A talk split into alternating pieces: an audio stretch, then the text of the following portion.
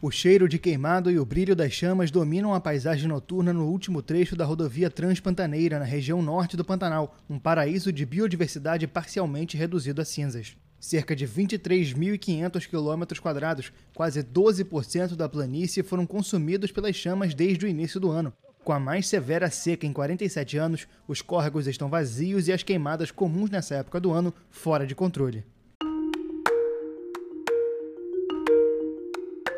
Infelizmente, notícias como essas têm sido bastante comuns nos últimos meses.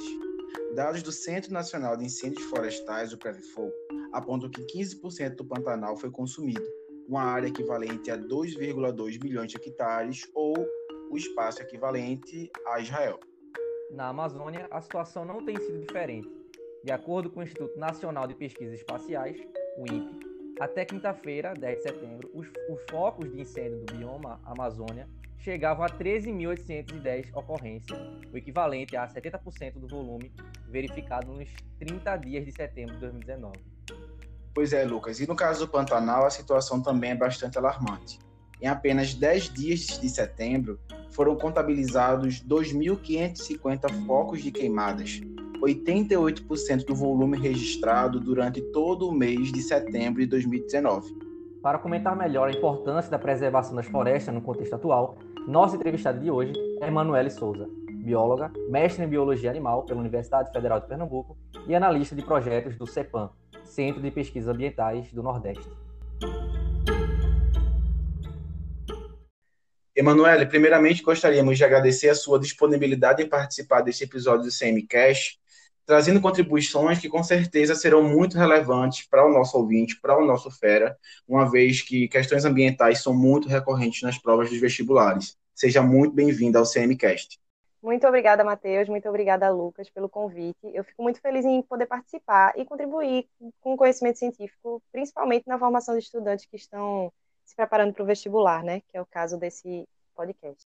Mano, para começarmos situando melhor o nosso ouvinte, é, sempre que a gente vê essas notícias né, relacionadas à situação ambiental do Brasil, a gente se depara com termos como Pantanal, Cerrado, Amazônia, por exemplo.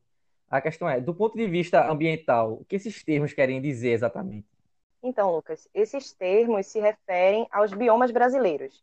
E o que, é que são os biomas? Eles são regiões ecogeográficas ou seja, eles são grande, grandes áreas que apresentam características ambientais específicas, compostas por clima, relevo, fauna, flora, entre outros aspectos. Isso quer dizer que, quando a gente fala de um bioma, a gente está se referindo a toda uma área que ele abrange, que vai ter características particulares daquele bioma. Então, por exemplo, no Brasil a gente tem seis biomas. Cada um desses biomas vai ter sua identidade. Por exemplo, a Amazônia é o maior bioma do Brasil se localiza na região norte e é uma região de florestas úmidas, com árvores grandes, né, bastante é, densas, com grandes rios e que abriga também uma, uma biodiversidade altíssima. Já na Caatinga, a gente tem é, baixos, baixos índices de, de chuvas, né? Essa é uma região semiárida, ou seja, os níveis de precipitação de chuva são mais baixos e normalmente se concentram em uma determinada época do ano, que é que se concentram em alguns meses. E na Caatinga, a gente, é, ela ocorre ali nos nove estados do Nordeste, mais o norte de Minas Gerais. No entanto, apesar disso, a Caatinga também tem uma rica biodiversidade e muitas espécies endêmicas, ou seja, espécies que só ocorrem naquela região. E ela presta muitos serviços ambientais essenciais para as populações que vivem lá. A gente também tem o Pampa, que ocorre no sul do Brasil, no Rio Grande do Sul, que é uma vegetação dominante de gramíneas, ou seja, são campos, e é, a gente tem também os outros dois, que são a Mata Atlântica e o Cerrado, que são considerados hotspots, ou, ou pontos quentes de biodiversidade mundiais. É, a Mata Atlântica é uma. Um, são, são um conjunto de matas úmidas mais próximas do litoral, né? E uh, o Cerrado é, é considerado a, a, savana mais rica do, em espécies do mundo. E esses dois biomas, eles são considerados hotspots por quê? Porque é, significa que eles têm uma alta biodiversidade, muitas espécies que só ocorrem ali, ou seja, muito endemismo, espécies endêmicas, mas também eles sofrem a, muita ameaça. Então, isso torna, deles, é, torna eles hotspots de biodiversidade, que quer dizer que eles precisam ser urgentemente protegidos, porque se a gente perder o que tem ali, que já vem perdendo há muito tempo, né, eles já são ambientes que sofrem muita pressão, é, a gente não, não vai ter aquela biodiversidade em nenhum outro lugar. O Pantanal, que também já foi mencionado lá no comecinho por vocês, é conhecido por, por ter grandes áreas inundadas, é, sendo considerado uma das maiores extensões úmidas contínuas do planeta. E ele também é muito conhecido pela sua fauna, né? A gente tem muitos vídeos, muitos, é, muitos documentários que mostram o Pantanal, e sempre quando se faz expedições lá, se vê muitos bichos, principalmente grande porte, onças, né? É, muitas aves. Só que é importante a gente lembrar também que dentro de um mesmo bioma, a gente pode encontrar diferentes tipos de vegetação, é, de clima também, de ecossistemas. Então, os biomas, eles são grandes áreas que têm uma certa uniformidade, mas eles também vão ter uma variação entre é, em diferentes áreas dentro desse mesmo bioma, né? Então a gente não pode dizer que o termo ele é, ele é muito restritivo. Tudo que é que a gente chama de caatinga é, vai ser igual, não vai. Entendeu? Uma, uma caatinga é, em uma região do, do interior de Pernambuco não é completamente igual a uma caatinga que a gente encontra no, no norte da Bahia, sabe? Então é, é basicamente isso que a gente entende por biomas. Então, Manu, seria possível dizer que um bioma seria um conjunto de diferentes ecossistemas, mas que eles têm uma característica que os une, digamos assim, uma característica em comum. É, basicamente a gente encontra essa uniformidade, né, no bioma. É, os ecossistemas são, são interações, né, entre diferentes uh, organismos e o, o, meio em que eles se encontram. Então, os ecossistemas a gente vai ter, a gente vai ter inúmeros ecossistemas dentro de um bioma e também é, variedade de, de, vegetação. Só que o que acontece é que um bioma ele consegue abranger uma escala grande, é uma grande área que a gente tem um, uma uniformidade de vegetação, ela, ela é mais ou menos é, semelhante em toda a sua extensão com relação a, a por exemplo, as chuvas, a, algumas vezes, ou ela, ela tem uma cara, digamos assim, ela tem uma cara semelhante. É, então, o, o, cerrado ele vai ter cara de cerrado na maior parte dele, vai ter um ponto ou outro que vai ter um pouquinho, é, um, área um pouquinho diferente, mas de, de, certa forma os biomas eles é, têm uma uniformidade. Manu, quando tu falaste de, de hotspot, biodiversidade, eu queria é, bater um pouquinho mais nessa tecla, até inclusive porque acho que é um tema muito pertinente para os alunos que estão se preparando para o vestibular. Quando você falou biodiversidade, o que de fato a gente entende quando fala esse termo? Então, a biodiversidade, como o nome está tá dizendo, né, é, é, a diversidade de vida. Então, é a vida nas mais diversas formas que ela se apresenta, né? Ou seja, são a, as, as diferentes espécies. Quando a gente diz que uma região tem uma alta biodiversidade, quer dizer que ela tem diferentes espécies, variedades, até dentro das próprias espécies, diferentes grupos de seres vivos, sejam eles plantas, animais, fungos, micro-organismos, qualquer tipo de ser vivo. Então, a biodiversidade é, engloba tudo isso. E todas essas formas de vida, elas evoluíram ao longo dos anos e cumprem determinados papéis bastante específicos nos ecossistemas. Então, é, isso, isso se, se resume em uma teia onde existem interações e cada um tem um papel. Então, um, um desequilíbrio nesse sistema pode levar a um colapso e essas funções podem deixar de ser, ser cumpridas, né, as funções específicas de cada um daqueles, daqueles integrantes dessa biodiversidade. E isso pode ter consequências diversas, que pode atingir, como vem atingindo, diferentes níveis, inclusive as nossas vidas. Um destaque importante para quem está nos ouvindo é essa palavra evoluíram, né? Veja que Manu falou o tempo todo sobre evolução, então a gente sempre lembra daqueles conceitos de Darwin, de seleção natural, bem interessante, eu gostaria de deixar uhum. esse parênteses aqui registrado, né? E Manu, quando você fala de uhum. hotspot, tu poderias falar um pouco melhor, porque o pessoal fala bastante, né, da importância que o Brasil tem, da importância de conservar as florestas brasileiras, mas nem sempre se entende realmente, de fato, a relevância. Né? O que a gente está falando quando fala de hotspot? E qual a importância de preservar as florestas brasileiras? O que ela, o que ela tem de tão especial? Então, é, quando a gente fala do Brasil especificamente, a gente tem o Brasil com, ele é considerado assim mundialmente como um, um país mega diverso, né? Então, ele é um país que abriga uma diversidade muito alta, assim, comparado a, digamos, outros países, né? E a gente é, essa, essa biodiversidade faz dele muito único também, né? Então, a, não só no Brasil, mas em outras regiões do planeta, a gente tem algumas áreas que são consideradas pontos quentes, que são esses hotspots de biodiversidade. Isso quer dizer que essas áreas elas têm uma alta biodiversidade e, ao mesmo tempo, é, de endemismo, acontecem espécies, ocorrem espécies lá que só ocorrem nessas áreas, e, ao mesmo tempo, essas áreas, ao longo dos anos, vêm sofrendo muita perturbação que tem ameaçado essa biodiversidade. Quando eu falo perturbação, é, muitas vezes perturbação antrópica mesmo, é, são diversas é, formas de degradação né, que vêm acontecendo e ameaçando a, a existência dessas espécies. Né? Elas tá, tão, acabam sendo ameaçadas de serem extintas. E, e aí, a, por isso que a gente chama esses lugares de hotspot.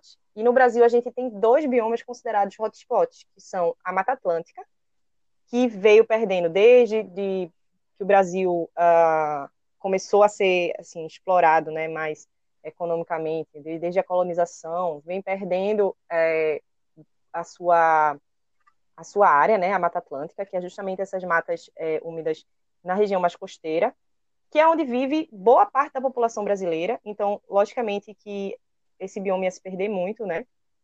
Então, hoje em dia, estima-se que a gente tem cerca só de 12% da Mata Atlântica, varia um pouco esse número, mas basicamente é isso. É, do que ela foi um dia. Então, já é um, um, bioma que veio sofrendo muito ao longo dos anos, por isso ele é considerado um hotspot. E o outro bioma que brasileiro que é considerado um hotspot é o cerrado. E o cerrado ele vem, é, ele, ele, é uma, uma, um tipo de savana, né, uma área também um, um pouco mais é, com a vegetação um pouco mais espaçada, que tem uma biodiversidade alta e endêmica, né, muitas espécies só existem lá mas que vem sendo ameaçada principalmente, é, no caso do Cerrado, pela, pela exploração para a agropecuária, né? Então, as áreas de cerrado vêm sendo uh, substituídas por outros usos, e essa biodiversidade está sendo ameaçada uh, ao longo desses últimos anos. Já trazendo essa, essa, essa discussão para a nossa realidade né, atual, é, já que você falou sobre as perturbações né, que esses ecossistemas, esses biomas estão sofrendo, a gente poderia já perguntar assim, qual é o, os efeitos que é, o desmatamento, que é uma dessas formas de perturbação, pode acontecer, né? Pode ocorrer com esses, com esses, com esses biomas, né? Uhum. É, boa pergunta. Esse, é, dentre aquelas funções que eu mencionei anteriormente da biodiversidade, né, a gente tem a, algumas funções que a floresta em si ela, ela, ela cumpre, que é, por exemplo, a estocar biomassa, né? Que é estocar a matéria orgânica, né? Então, quando essa biomassa ela é ela é perdida, ela é degradada, a gente tem a liberação de carbono na atmosfera, né, em, forma de gases que podem agravar o efeito estufa e contribuir para o aquecimento global. Então, isso é uma das funções da floresta que termina que quando a gente tem um desmatamento, ou seja, quando aquelas, aquela área é queimada ou quando aquela, aquela biomassa ela é convertida de outra forma e, e é, acaba, acaba acontecendo essa liberação e, e essa, é, esse agravamento, né? Mas também isso é apenas uma das funções das florestas, né? Elas têm um papel muito importante. Elas também abrigam uma diversidade enorme de seres vivos, tanto de vegetação quanto de fauna, quanto de microrganismos, Uh, e cada um tem a sua função, e esse desequilíbrio gerado pela, pelo desmatamento, ele, ele tem inúmeras consequências. Uma dessas consequências, inclusive, é que quando a gente, é, quando esses organismos, né, esses animais, esses, esses seres vivos perdem o habitat, eles terminam uh, ou, ou indo à extinção, ou também acabam se aproximando, muitas vezes, alguns animais, por exemplo, de áreas urbanas, e isso, essa, essa aproximação pode ocasionar o surto de algumas doenças transmitidas por animais mesmo, como a gente já tem visto, né, a questão da febre amarela, a própria malária, dengue, que são é, que vieram de alguns micro-organismos que estavam em um determinado equilíbrio naquele ambiente silvestre e passam a causar danos às populações humanas devido a essa perda de hábitat que veio, veio acontecendo. Muito bom, Manu. Eu acho que, inclusive, esse, esse tema, né, ele vai, vai muito ao encontro do que a gente está vivendo atualmente, inclusive no contexto de pandemia. Essa questão da, da importância do equilíbrio ecológico é, para a manutenção né, dessas, desses grupos de micro-organismos, dessas espécies, que às vezes existem naquele ambiente tranquilamente, mas por alguma perturbação, algum fator, que poderia ser, por exemplo, uh, o contrabando, que poderia ser uma pessoa que pegou o animal para criar ou até mesmo para comer, e aí vai ocasionar uh, o desequilíbrio ecológico que vai provocar um surto como esse que nós estamos vivendo, né? Justamente. É, o próprio coronavírus, né, é um, é um vírus que ocorre em animais silvestres, né, talvez não necessariamente nessa forma que a gente está vendo agora, que está acarretando a, a pandemia, mas que muito provavelmente a origem dessa pandemia também foi por causa desse contato com animais silvestres é, e por causa que é, de um, de um, de um tipo de, de intervenção humana, né, de, seja pelo pelo tráfico de, de animais, seja pela destruição de, de, de, habitats. Então, isso é mais um exemplo de como esse, essas, essas intervenções, essa, esse nosso, essa nossa relação com, com, esses, meio, com esses ambientes é, gera um, um desequilíbrio que pode afetar diretamente a nós mesmos. Mano, para além desses é, desses serviços ambientais que as florestas desempenham, como que você muito bem falou, como por exemplo estoque de carbono, é, a gente tem também uma função muito relacionada ao regime de chuvas, né, a própria importância das florestas para a regulação do clima. O que a gente poderia falar sobre isso? Então, sobre esse assunto, acho que há um, um, um dos pontos, não só a questão da, da regulação da chuva, mas também da manutenção das, das das próprias nascentes, né, onde a gente tem a, o afloramento de água, é, as florestas são essenciais. A gente, a relação floresta e água é muito ampla, assim, é muito é, e também muito conectada. Quando a gente tem a, é, uma área que normalmente tem uma nascente, se a gente tira a floresta, aquela nascente provavelmente seca. E é por isso que a nossa legislação também é, protege, né, a, as áreas de, é, de, preservação permanente, que são chamadas APPs, que são justamente essas áreas, algumas delas, né, são áreas que protegem a, a provisão de água, sejam as matas ciliares, as matas nas, nas, nas bordas né, dos corpos hídricos, quanto as, as, de, uh, as áreas que protegem nascentes. Com relação à regulação das chuvas, a gente tem um, um, uma relação muito interessante que está relacionada à evapotranspiração das próprias uh, espécies vegetais. Então, quando uh, elas conseguem retirar aquela água que está no solo, né, e a, a partir de suas raízes, e, e, aí quando elas fazem esse processo de evapotranspiração, elas soltam a, as moléculas de água no ar, inclusive junto com alguns outros voláteis, que vão a uh, se unir para gerar chuva. E aí a gente tem isso muito presente, por exemplo, na floresta amazônica, que ah, fornece água de chuva para áreas que, que estão bem distantes, como a, a, própria região sudeste do país. A gente, as, as, as, a água que evapora lá termina vindo por causa da, de toda uma questão de relevo ali dos Andes e termina indo formando nuvens de milhares de, de, litros de águas que vão é, precipitar na região sudeste. Então, sem aquela floresta e sem essa formação é, de relevo específica, aquela região do sudeste podia ter um deserto, assim, com relação às chuvas, porque essa, essa água terminaria não indo para lá. E isso, esse fenômeno é conhecido como rios voadores, né? Então, se alguém quiser também ter mais conhecimento a respeito, tem, muito, tem muita tem muita matéria, muito, muito material, é, bem didático, inclusive, explicando como é que funciona esse processo. É, Manu, é, se referindo também aos impactos do desmatamento, né? Que a gente viu que tem vários problemas. É, um dos que a gente está vendo bastante agora na internet é o impacto com a fauna, né? Que a gente vê, eu vi uma foto de uma onça com as patas é, feridas, né? Por causa das queimadas. Que são fotos e imagens bem, assim, tristes de ver, né? E, assim, a pergunta é essa: quais são os impactos do desflorestamento e das queimadas para os animais, né? É, sobre as queimadas e sobre essas imagens impactantes que a gente tem, tem, vindo, tem visto ultimamente, né? Isso é bastante triste e me parte o coração também. porque é, a gente está vendo que essas populações de animais estão sofrendo diretamente com o fogo, né? Seja por, por contato com fogo diretamente, seja com a fumaça, intoxicação, né, pelos gases da fumaça. Então, muitos animais estão morrendo, né, além da vegetação que está sendo queimada. Então, esses danos podem ter ah, consequências, por exemplo, para os números populacionais e o que impacta diretamente as espécies. Ou seja, a gente tem um, um, um número de espécies numa população de um determinado animal, um, desculpa, um número de indivíduos numa população de um determinado animal, e a partir do momento que a gente tem um dano como esse, alguns indivíduos podem morrer, ah, talvez muitos indivíduos podem morrer, isso, isso impacta a população, no sentido que a gente vai ter menos indivíduos para se reproduzirem, gerarem uma nova geração, e isso é uma das coisas que pode levar à extinção de uma espécie.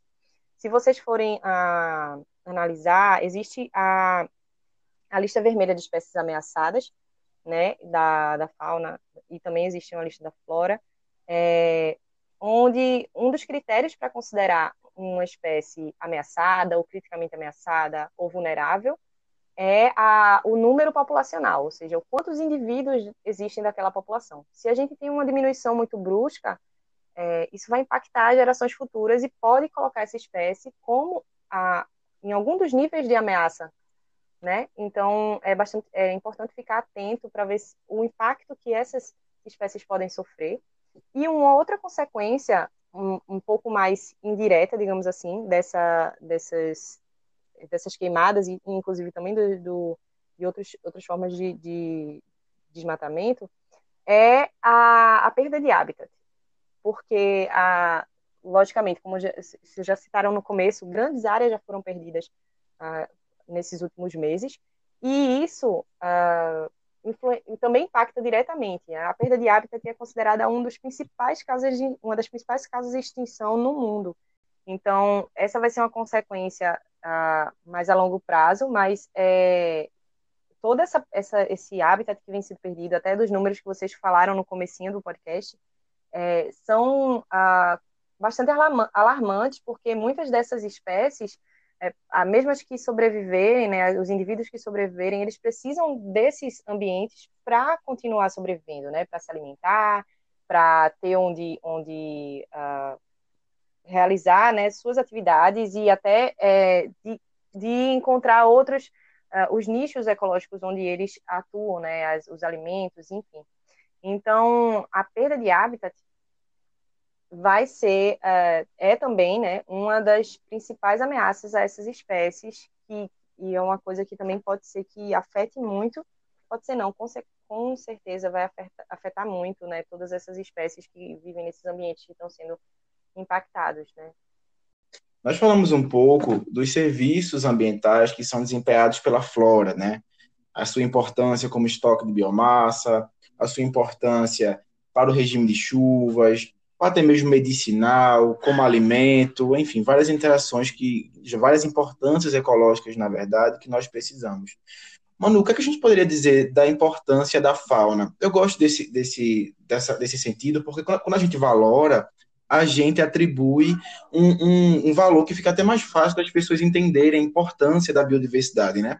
Então, eu queria que tu falasse um pouquinho sobre a questão da valoração é, ambiental, para que ela serve, em que contexto ela se insere, e também quais, quais seriam esses serviços que são desempenhados pela fauna, que também são tão importantes para os seres humanos.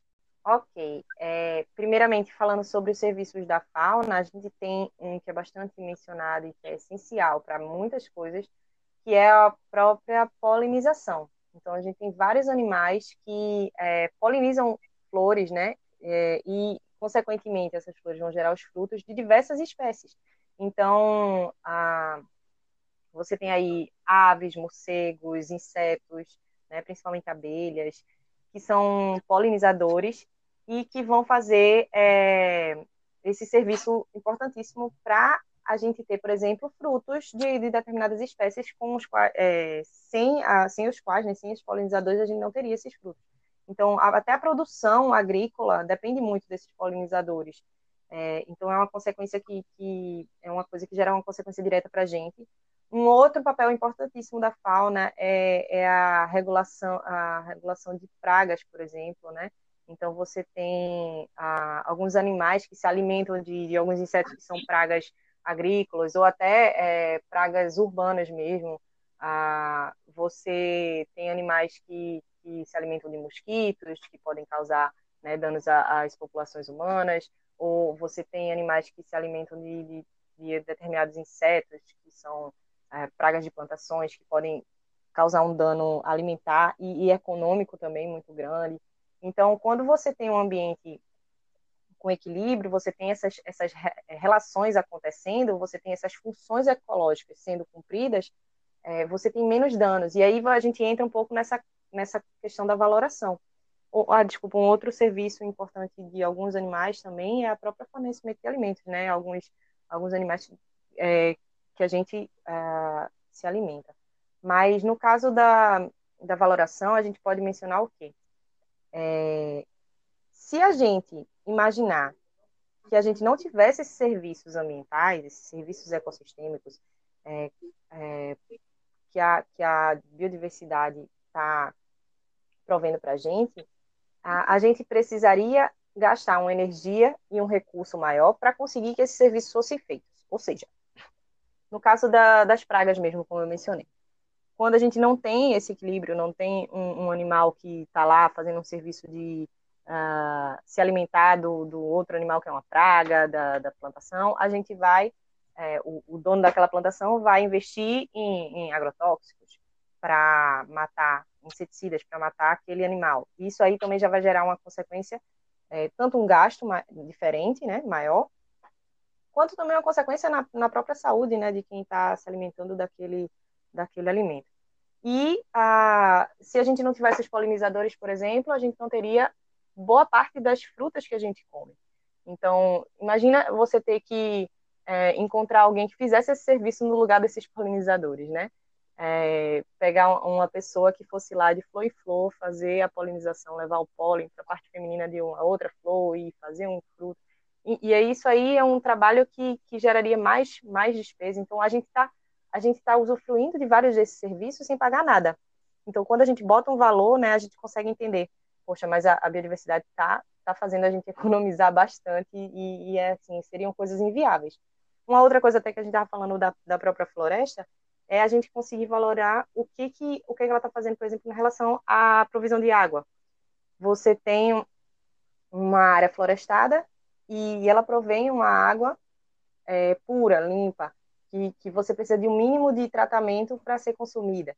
E aí, é quem está fazendo aquele tratamento? É uma empresa de, de, tratamento de água? Não, é a própria floresta, né? A, a, empresa pode até usar aquela água, mas ela vai precisar gastar o mínimo com tratamento, porque a própria floresta já fez toda a, a infiltração, a, a, purificação, assim, a, água de boa qualidade.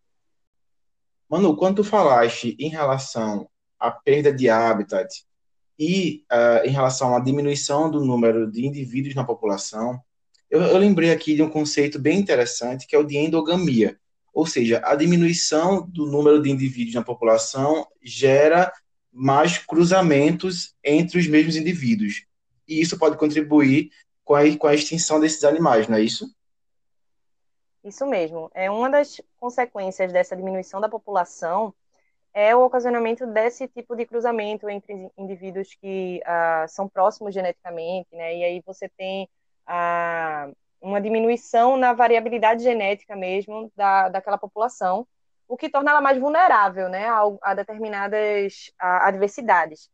Então, é, isso é uma das formas, né, da gente ter um, uma consequência ainda maior para essas espécies. Então, uma espécie, quando ela é considerada criticamente ameaçada ou ameaçada ou até vulnerável à extinção, algumas vezes é por causa dessa diminuição do número da população, porque aí já se prevê que ela não vai ter uma flexibilidade, digamos assim, para é, algumas adversidades que podem ocorrer. E, e, isso ocorre também principalmente por causa disso que você mencionou, da, da endogamia, e também até da própria dificuldade de encontrar um parceiro quando você tem uma população que diminuiu muito né? E aí, digamos que a área de, de abrangência da espécie é grande e, e a, a, digamos, você tem um indivíduo numa área e um indivíduo que está muito longe, então eles não, não vão se encontrar, né? E, e, gerar uma próxima geração. Isso também é uma, uma forma dessa diminuição da população a, acarretar nessa, nessa consequência de, de a, da espécie se tornar ameaçada de extinção, né?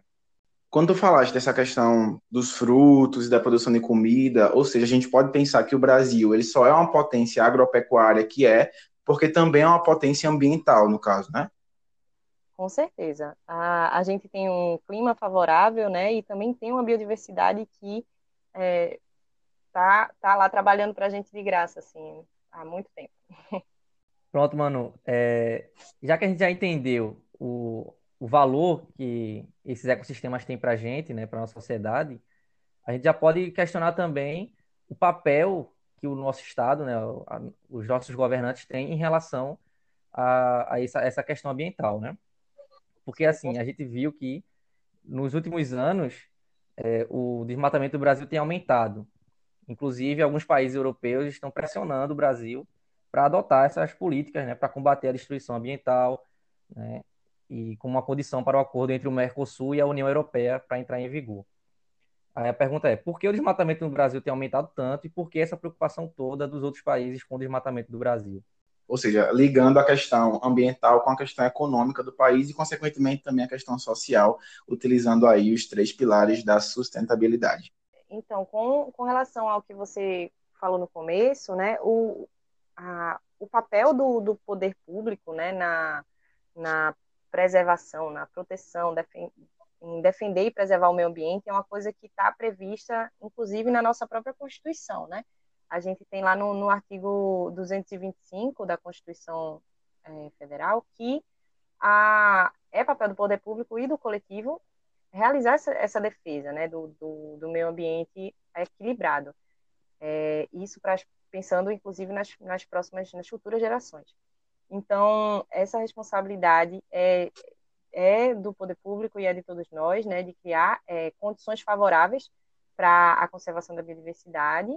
Manu, é, ainda em relação à questão política, porque realmente a gente não pode deixar de falar é, de política quando falamos de preservação ambiental, é, é, possível fazer algum panorama nos últimos anos do Brasil, como é que isso tem funcionado, se, se melhorou, se piorou, é, e aí fazendo um paralelo, obviamente, com a questão política também. Salientar, né, digamos assim, que a, ao longo dos anos o Brasil construiu uma política pública ambiental, né, é, também tendo em vista essa grande biodiversidade que se tem, que é reconhecida internacionalmente, né, como um país mega diverso.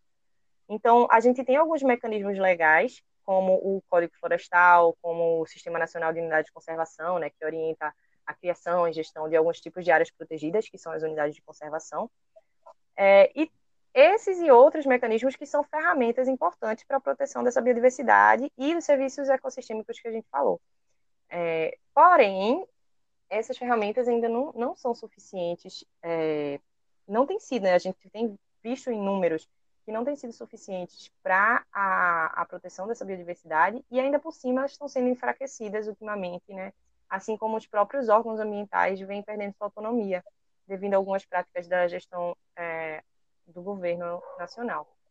É, isso liga um alerta internacionalmente. Então, já que esses impactos afetam o planeta como um todo, e que existem diversos acordos internacionais que vêm sendo debatidos nas, nessas inúmeras conferências que a gente teve sobre clima, sobre meio ambiente, há décadas, isso implica que ah, essas metas que foram eh, estabelecidas nesses acordos precisam ser cumpridas.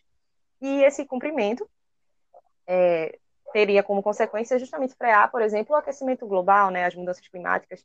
Então, esses países internacionais, esses, esses outros acordos, estão preocupados com essa questão, com esses compromissos assumidos, e é, por isso eles têm, digamos assim, pressionado né, a, a diminuição da perda de florestas, é, e, e de, da biodiversidade no Brasil.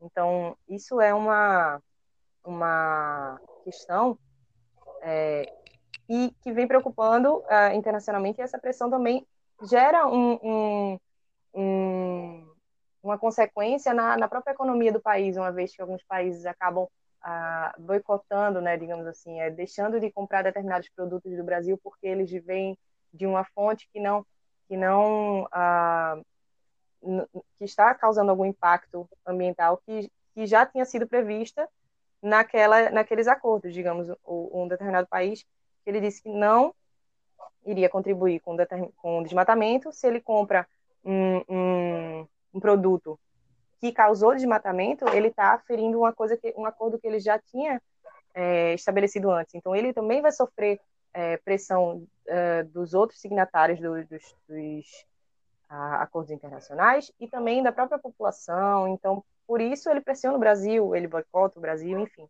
É, essas são as principais consequências. Acho que é, esse é um assunto uh, que a gente precisa ter bastante atenção e precisa entender que uh, não é um problema uh, somente do, do, Brasil, mas também o Brasil é responsável né, por uma grande biodiversidade que ele abriga. Então, a gente precisa precisa assumir essa responsabilidade né, nos diferentes níveis. É, como eu mencionei antes, a gente tem alguns mecanismos legais, né? Tem a, a, gente veio construindo uma política ambiental ao longo dos anos, mas infelizmente a gente sabe que assim, meio ambiente nunca foi a, a prioridade, né? Em, em, na, em nenhuma gestão é, governamental. No entanto, a gente tem observado que, a, como um papel, como eu já citei, como é um papel do poder público, criar condições favoráveis para a conservação da biodiversidade, é, no entanto, não é isso que a gente tem observado, né? Tem observado pelo contrário. O que tem ocorrido é, são criação de barreiras para o cumprimento das leis mais restritivas com relação ao uso de recursos naturais, por exemplo, e até o desmembramento de alguns órgãos uh, de defesa ambiental.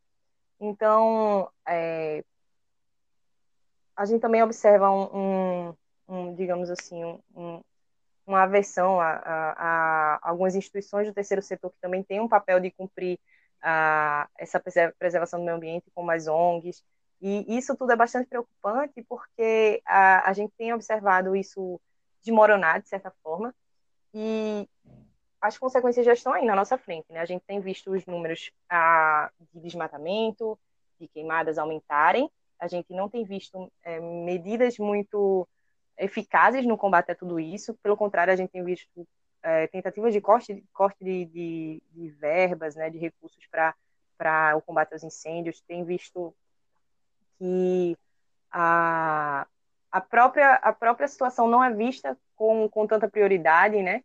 Então, isso, isso deixa a gente muito preocupado, porque uma vez que a gente perde todo esse patrimônio, todo esse recurso, é impossível recuperar, porque foi uma história natural, né, é, de milhares de anos, que está se perdendo assim em, em, questão de segundos, né, de dias. É, acho que como como cidadãos, né, nosso nosso papel é, é, cobrar que o que a gente já veio construindo, né, ao longo de todos esses anos, é, como mecanismos de proteção, seja cumprido e é, não ficar é, passivo diante de tudo que a gente está tá assistindo, né? Então, entrando agora no tema que é de fato o episódio desse podcast, que é sobre as queimadas aqui no Brasil. Então a gente vê que o. Eita, acho que eu perdi aqui. Vou fazer de novo isso. É, é, aí vê, vai ser em relação, às, em relação às queimadas no Pantanal da Amazônia, os maiores incêndios, Pronto. né? Pronto, é isso mesmo. Vamos lá, de novo. Um, dois, três e valeu. Então, entrando agora no, na questão, de fato, do, do episódio desse podcast, que é sobre as queimadas aqui no Brasil.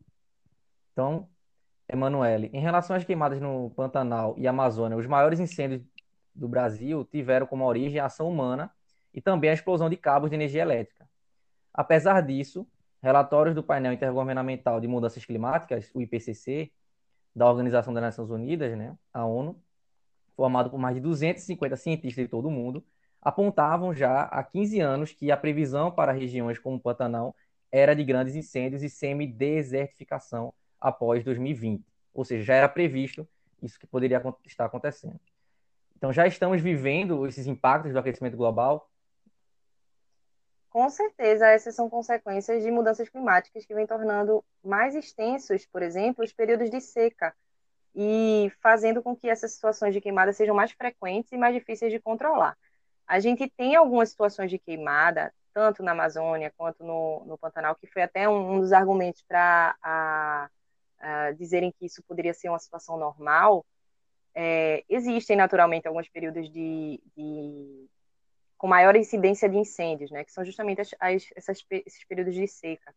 Porém, é, a gente tem observado que nos últimos anos esses períodos têm sido mais frequentes e mais longos, então a, acaba que e mais secos. Então acaba que fica mais difícil controlar esse fogo é, e a, isso muito, é, como é uma coisa que vem sendo observada ao longo dos anos, isso é muito a, evidenciado que é uma consequência dessas mudanças climáticas ocasionadas pelo aquecimento global é, mais drástico que a gente vem é, vivendo.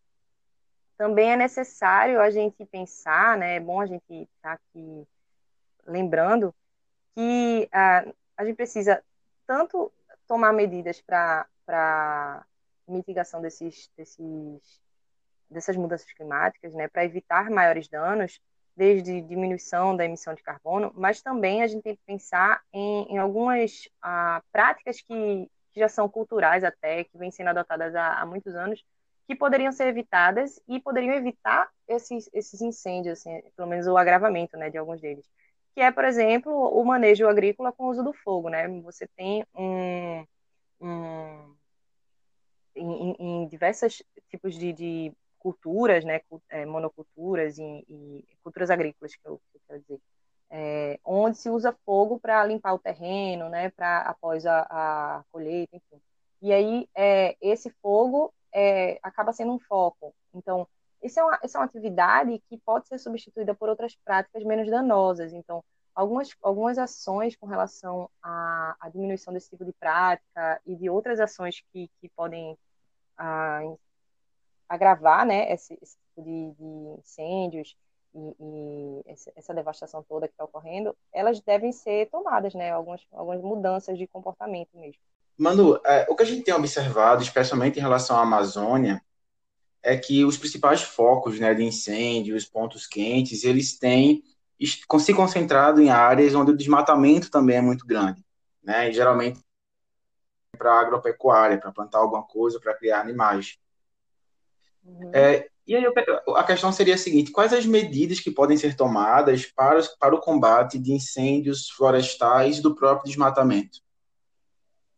É, justamente é, algumas dessas que eu vinha falando, né? Tem a questão do, da mudança de hábitos mesmo, de, de tentar é, mudar um, uma questão, mas isso não é uma coisa muito simples, né? Posso ter falado e parecer uma coisa simples, mas não é, porque é uma prática é, de anos, né? Essa questão do uso do fogo na, na própria, a, nas práticas agrícolas, só que existem também outras coisas, outras frentes, né? Onde é necessário atuar, como a própria destinação de recursos para o combate a esse tipo de, de incêndio, né? treinamento de pessoal, porque não é uma coisa fácil combater incêndio. Você é, pode uh, conversar com qualquer brigadista de incêndio florestal, que é uma coisa é, extremamente perigosa e difícil de conter, porque uh, ele toma proporções muito grandes.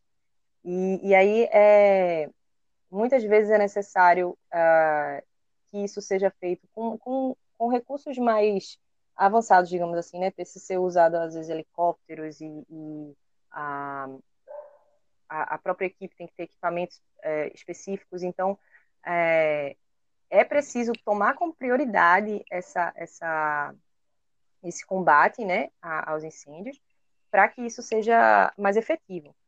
Por outro lado, inclusive, é, colocar mais gente, porque a gente tem visto que o, o corpo mesmo da, dos órgãos ambientais que, que cuidam disso, o, o próprio IBAMA e o ICMBio, é, vem diminuindo, então a gente, a gente precisa de, de mais gente capacitada e, e treinada para poder a, combater o fogo. Então é, é um, uma questão de, de, destinação de recursos bastante, né? É, o foco é principalmente esse. E a, também para o desmatamento, como a gente tinha falado, é a questão de, de, realmente colocar em prática muita coisa que a gente já tem na legislação relacionada à, à própria manutenção de, de, de, floresta, né, em algumas áreas onde por lei é determinado que essa floresta seja mantida, a punição para quem desmata, né, que é, é essencial também para que isso seja é, parado, é, o combate a, a, todo esse desmatamento ilegal que acontece, e, e, e aí a gente volta também para a destinação de recursos, para os órgãos ambientais, para quem está trabalhando nessa linha de frente mesmo. Ô Manu, é, em relação a que você falou do fogo, né? É, é verdade que, ele, que esse fogo com o cerrado, e como é que ele contribui para essa diversidade do ambiente? Então, é, no caso do Cerrado, né, é, é um, um, outro bioma brasileiro, né, que a gente também já mencionou lá no começo, é, o fogo faz parte da dinâmica do Cerrado, né? É, lógico que é, existem incêndios criminosos também, tal, mas existe um, um, um, fogo natural que ocorre no Cerrado, periodicamente. Então, as espécies que vivem no Cerrado, elas têm, uma, têm adaptações para esse ambiente que frequentemente, é, frequentemente tem ocorrência de fogo. Então, algumas espécies vegetais, por exemplo, elas, elas têm uma adaptação de rebrota, né, onde, onde depois que passa o fogo, ela ainda tem um, um, uma, uma forma né, de, de se de rebrotar lá e, e se renovar. Algumas sementes também, elas meio que são ativadas pelo, pelo fogo. Então, o fogo acaba renovando a, a vegetação e, e, permitindo que algumas outras, é, algumas sementes, algumas espécies, elas possam recrutar, né, possam gerar novos indivíduos a partir da, daquele incêndio. Então, é, é bastante curioso porque é um, é um ecossistema, né, na verdade, é um bioma que tem a, adaptações específicas, porque ela, ela, ele veio uh, ao longo de muitos anos é, passando por essa dinâmica. Então, isso também é, acaba gerando, né, a, a, própria seleção natural, né, vai, vai selecionando os indivíduos que conseguem, a, que, que apresentam algumas adaptações. E aí você é, encontra hoje, como eu falei lá no começo, né, cada um com sua função, e essa função está muito relacionada à própria dinâmica do ambiente, ao clima, a, a todas as ocorrências uh, e, mudanças ambientais que acontecem. Manu, ainda em relação a essa questão do fogo no cerrado, essa condição realmente, de fato, ela pode ser observada e até certo ponto é benéfica, mas isso para um ambiente que não estava tão fragmentado e degradado do jeito que está hoje, né? Então, por exemplo, talvez uma queimada que aconteça hoje no Cerrado, diante de um ecossistema, diante de um bioma tão perturbado, já não vai ter tantos efeitos benéficos como tinha no passado, quando o bioma ele era mais conservado, né? Sim, de forma nenhuma é, a gente pode dizer que, ah, não, porque o, o, cerrado aguenta fogo, vamos tocar fogo no cerrado. Isso aí não cabe de forma nenhuma. Na verdade, é, como você bem disse, a, o bioma também vem sofrendo muitas consequências. A gente já mencionou que é um, um hotspot de biodiversidade, e ele é um hotspot de biodiversidade justamente uh, por sofrer muitas ameaças à sua biodiversidade. Então, é, é importante a gente lembrar que ah, quando um, um habitat como esse, né, como, quando um, um, um, bioma como esse já, já vem sofrendo bastante ameaças, é, já vem sendo fragmentado, já, os seus usos estão sendo modificados, né, é, estão substituindo o cerrado por é, agropecuária, e aí essa, essa substituição torna a dinâmica desse ambiente fragilizada. Então, a gente não pode é, se valer de que uh, essa, essa, essa questão, ah, é, é, ele vai ser resistente, resiliente a qualquer tipo de dano, de, de forma nenhuma. Inclusive, vem sofrendo consequências bastante drásticas nas, na sua biodiversidade. É realmente bem importante para o nosso aluno, para o nosso ouvinte, nosso fera, compreender que apesar do processo de queimadas, né, Manu, ele ser natural em vários biomas, ser natural em vários ecossistemas, o que nós Entendi, estamos né? vivenciando né? no Brasil é um processo de queimadas antrópico, basicamente, né? Porque a gente teve, até em relação ao ano passado mesmo, o, o mesmo mês, os dez primeiros dias de setembro, neste ano, já estão basicamente com, a, com toda a quantidade de focos de incêndio que tinha no mês todo do ano passado. Então, assim, a gente uhum. percebe que é realmente não é uma queimada apenas natural, é, é uma queimada também que tem um viés antrópico, né? Com certeza. É, é como a gente vinha falando antes, a, as consequências né, é, de, de, diversas ações, inclusive dessas mudanças climáticas e da própria, das próprias práticas que vêm enfraquecendo a esses, esses ecossistemas desses biomas, é, tornam essa, essas queimadas não naturais. Né? A gente tem um, um, até um certo ponto uma, uma naturalidade em alguns, alguns incêndios, mas o que acontece é que a gente tá, isso está tomando proporções não naturais que, que não, não eram observadas antes. Então a gente precisa estar atento porque essas mudanças estão acontecendo.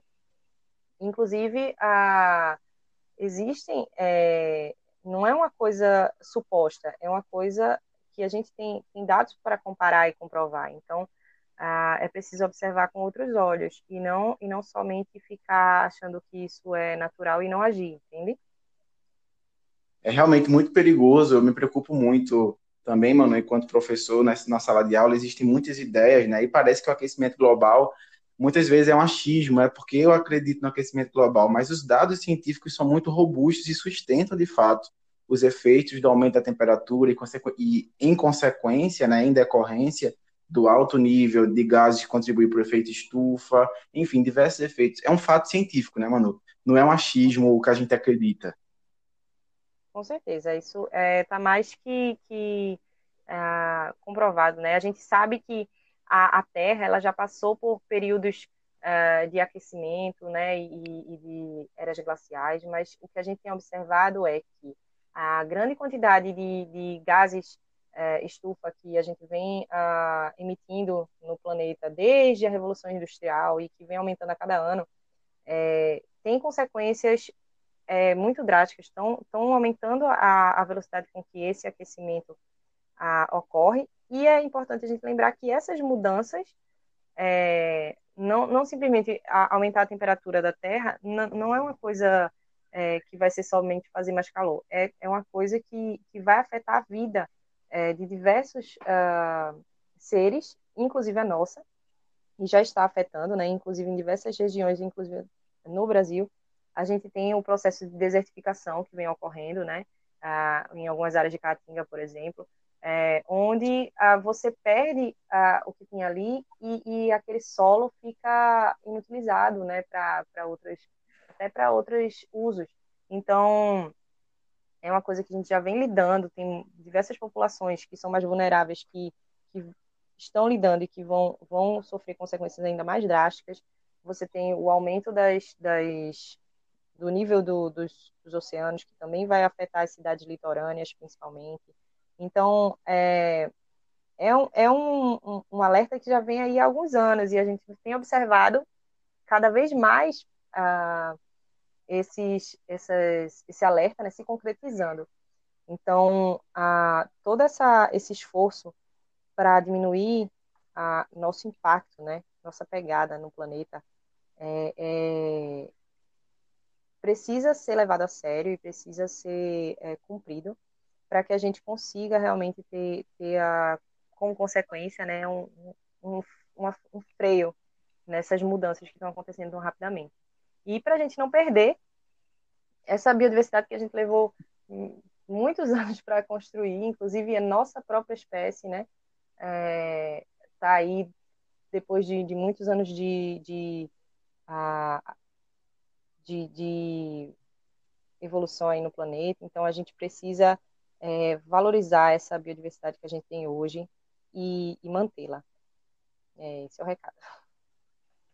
Exatamente. Vale salientar que hoje, né, Manu, a gente já considera que estamos vivendo um período de extinção em massa das espécies. Sim, por fatores sim. de desmatamento, queimadas, perda de hábitats, como você muito bem mencionou.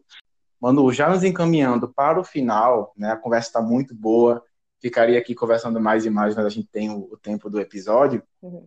Já nos encaminhando para o final, a gente sabe que nas lutas ambientais, na questão ambiental, é muito importante a articulação da sociedade como um todo, seja o poder público, seja o poder privado, ou até mesmo as ONGs e outras instituições.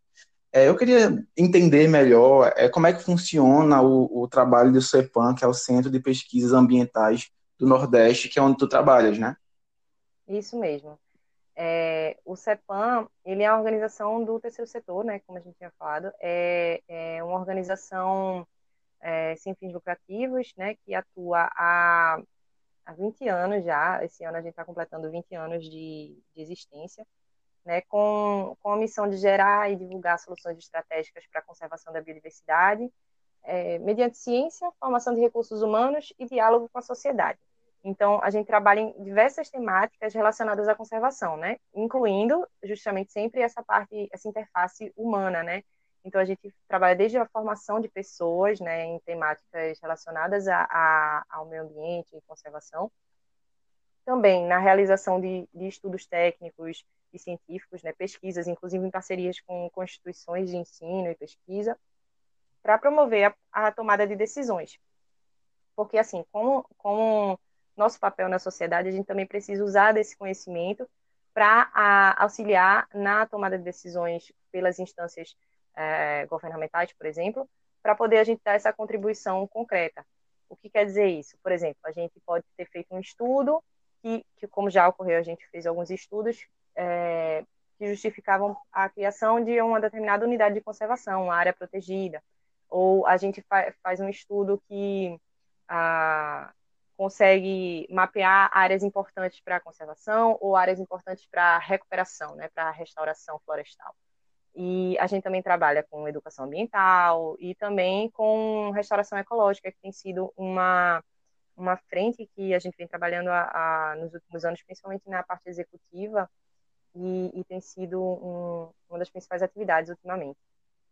A nossa instituição começou com uma atuação mais restrita ao Nordeste, né, como a gente até no próprio nome tem, traz o nome do Nordeste, né, a gente tem sede em Recife, e mas ao longo do, dos anos a gente foi abrangendo outras regiões também, e hoje a gente tem um, um, uma abrangência interessante no, no, território nacional e a gente também conta com apoio nacional e internacional, né, para a realização dos nossos projetos. Então, a, o trabalho lá é basicamente nessas temáticas e a gente desenvolve ah, também alguns produtos, algumas ah, publicações. Se vocês eh, tiverem interesse lá no nosso site, tem, tem para download todas as nossas publicações, tanto do CEPAM sozinho como com parceiros, eh, que abrange diversos temas de conservação.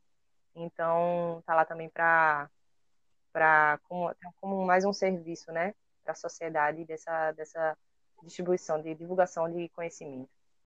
Massa, Manu. Pode dizer qual é o site para os nossos ouvintes acessarem? Pronto, o nosso site é cepan, com C, E, P, A, N de navio, ponto, org, ponto br. Lá tem os nossos resumo dos nossos projetos uh, em, em, execução no momento, tem uh, alguns o histórico também dos, de alguns projetos anteriores contato e tem também uma, uma página específica com as nossas publicações, é, onde vocês podem fazer download. Além de notícias, né, a gente também tem uma página de notícias onde a gente vem, vem falando da, da diversas atuações nossas, é bem interessante lá o nosso site para explorar. A gente também tem as nossas redes sociais, onde a gente uh, costuma divulgar bastante coisa interessante também, tanto dos nossos projetos, quanto informação mesmo é, relacionada à conservação, né, é, resultados de pesquisas e, e diversas outras, uh, outras ações, que é, é, no nosso Instagram, que é o arroba CEPAN, né, se escrevendo com C, E, P, A, N, navio, ponto, ONG, O-N-G. E o nosso Facebook, a mesma coisa, arroba cepan.ong. Muito legal. Manu, eu tenho uma última pergunta para fazer para tu, que é a seguinte. Como é que o nosso ouvinte pode ajudar a luta, né, ajudar a luta contra o desmatamento. Ele pode ajudar na disseminação da informação, né, uhum. que é o que esse podcast está tentando fazer. Pode diminuir o consumo de carne, né, por comprar madeira, papel certificado. Enfim, quais, quais seriam outras, outras opções, né, para ajudar nessa luta? Isso é uma ótima pergunta, Lucas. É, a gente às vezes acha que a gente está muito distante e que não consegue fazer nada, né, a, a respeito. Eu acho que isso é uma questão de, de a gente é, procurar o que pode fazer, né? Isso vai desde os nossos hábitos do dia a dia, como você mesmo mencionou, a gente consumir produtos que a gente é, saiba que não vieram de desmatamento, por exemplo, né? É, é tentar incorporar no nosso dia a dia, essa, é, observar né, tudo isso e, e conseguir mudar os hábitos. É, mas a gente também pode apoiar as instituições que estão trabalhando mais nessa linha de frente, né? Como a, a gente vem vendo, assim, quem está é, à frente, por exemplo, nessa questão da prevenção dos incêndios. A gente, você tem diversas organizações, principalmente é, no, no, terceiro setor, como ONGs é, e outras a, associações, que estão aí dando a cara a tapa, digamos assim, né? E fazendo ações executivas, onde você, às vezes, você pode apoiar com a divulgação, apoiar com o voluntário, apoiar com alguma doação também, ou é, doar tempo, doar, é, ou até divulgar mesmo o próprio trabalho dessas instituições. Acho que isso é uma, uma forma interessante de atuar.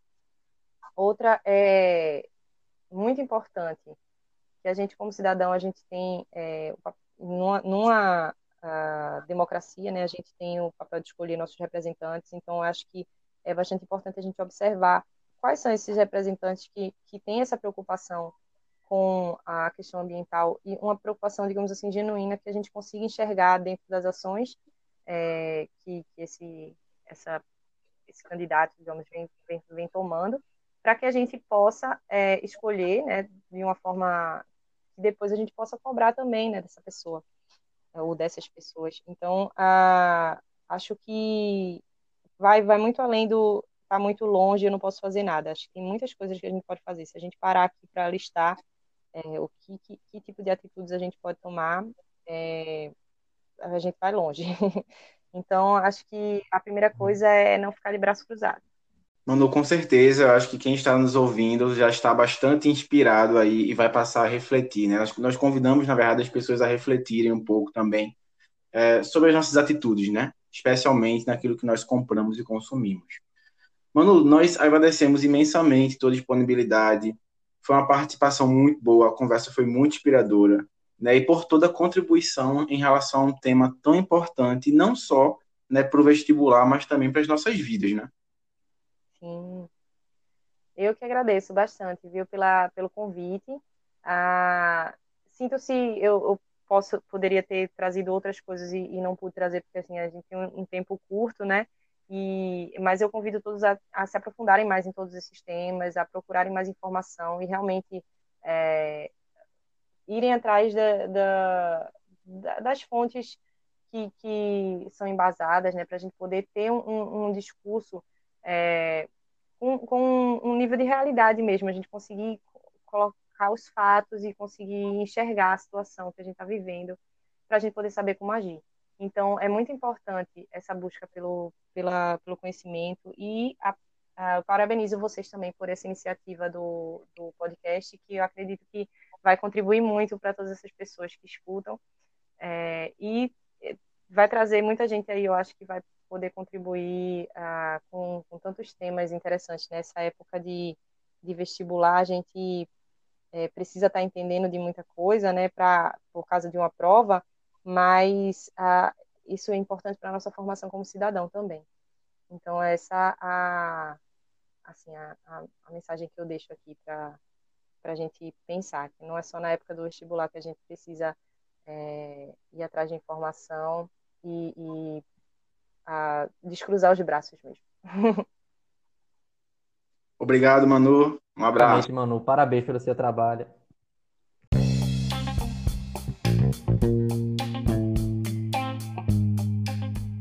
A nossa reflexão dessa semana gira em torno do que nós podemos fazer na luta contra o desmatamento.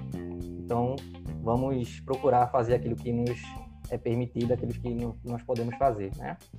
Então, obrigado aos outros ouvintes. Eu sou o Lucas Santos. E eu sou o Matheus Cavalcante. E esse foi mais um CMCast, o podcast do Carga Máxima Cursos para o seu vestibular.